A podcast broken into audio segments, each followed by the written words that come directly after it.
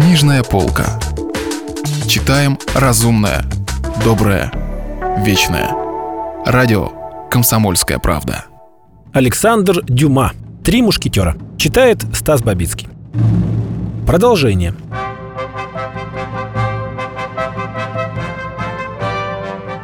Выйдя за пределы Кале, Д'Артаньян ускорил шаг и нагнал приезжего дворянина на опушке небольшой рощи.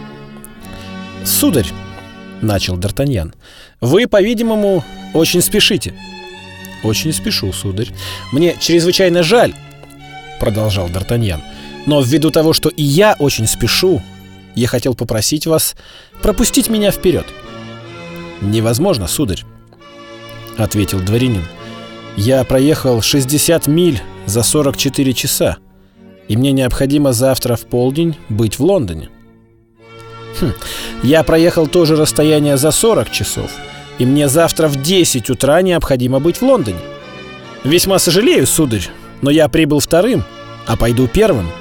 Да вы никак ссоры ищете?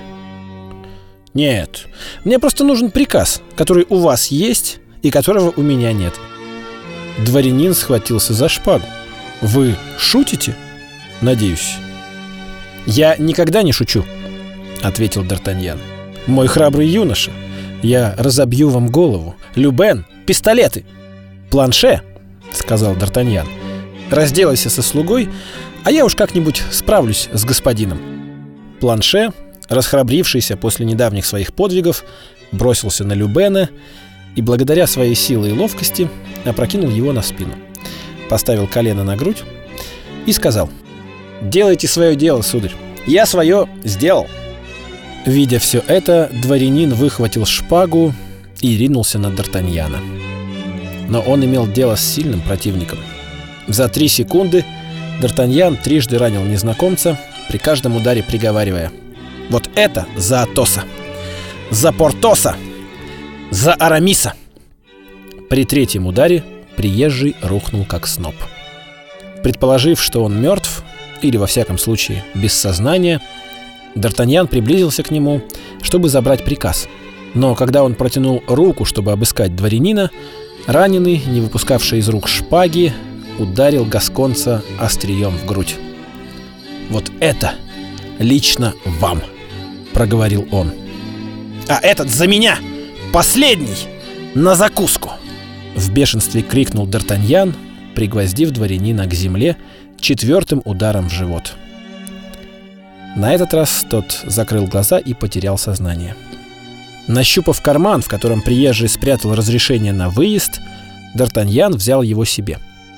Оно было выписано на имя графа де Варда.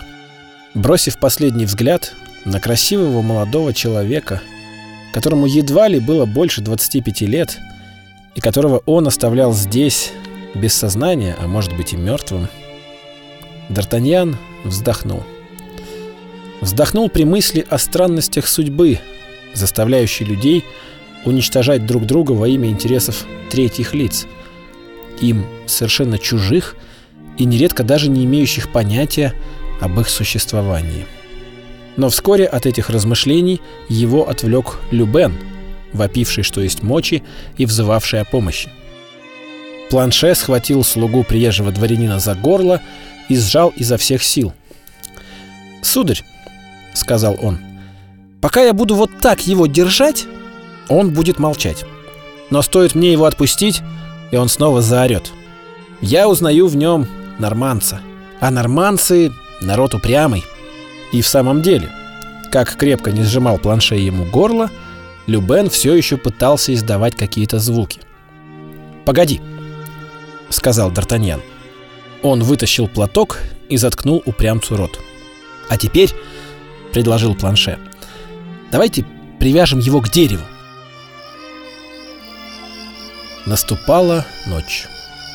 Раненый и его слуга, связанный по рукам и ногам, — находились в кустах в стороне от дороги, и было очевидно, что они останутся там до утра. «Ну что ж, теперь к начальнику порта», — сказал Д'Артаньян. «Но вы, кажется, ранены», — заметил Планше. «Пустяки. Займемся самым спешным», А после мы вернемся к моей ране. Она, кстати, по-моему, совсем не опасна. И оба они быстро зашагали к дому почтенного чиновника. «У вас есть разрешение, подписанное кардиналом?» Строго спросил начальник порта.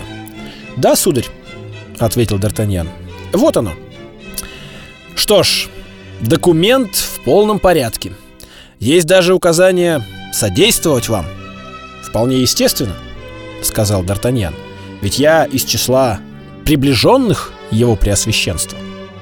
Гасконец не стал тратить даром время на лишние любезности. Поклонившись начальнику порта и поблагодарив его, он удалился. Шхуна по-прежнему стояла у причала, готовая к отплытию. Хозяин ждал на берегу. «Как дела?» — спросил он, увидев Д'Артаньяна. «Вот мой пропуск, подписан начальником порта». «А тот другой господин?» — спросил капитан.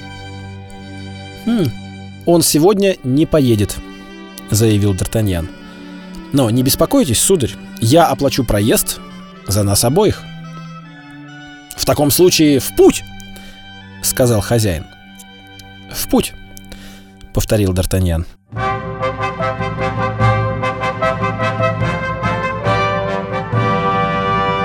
Продолжение романа слушайте завтра. Если вы пропустили главу любимого произведения или хотите послушать книгу целиком, добро пожаловать к нам на сайт kp.ru слэш радио раздел «Книжная полка». Книжная полка. Читаем разумное, доброе, вечное.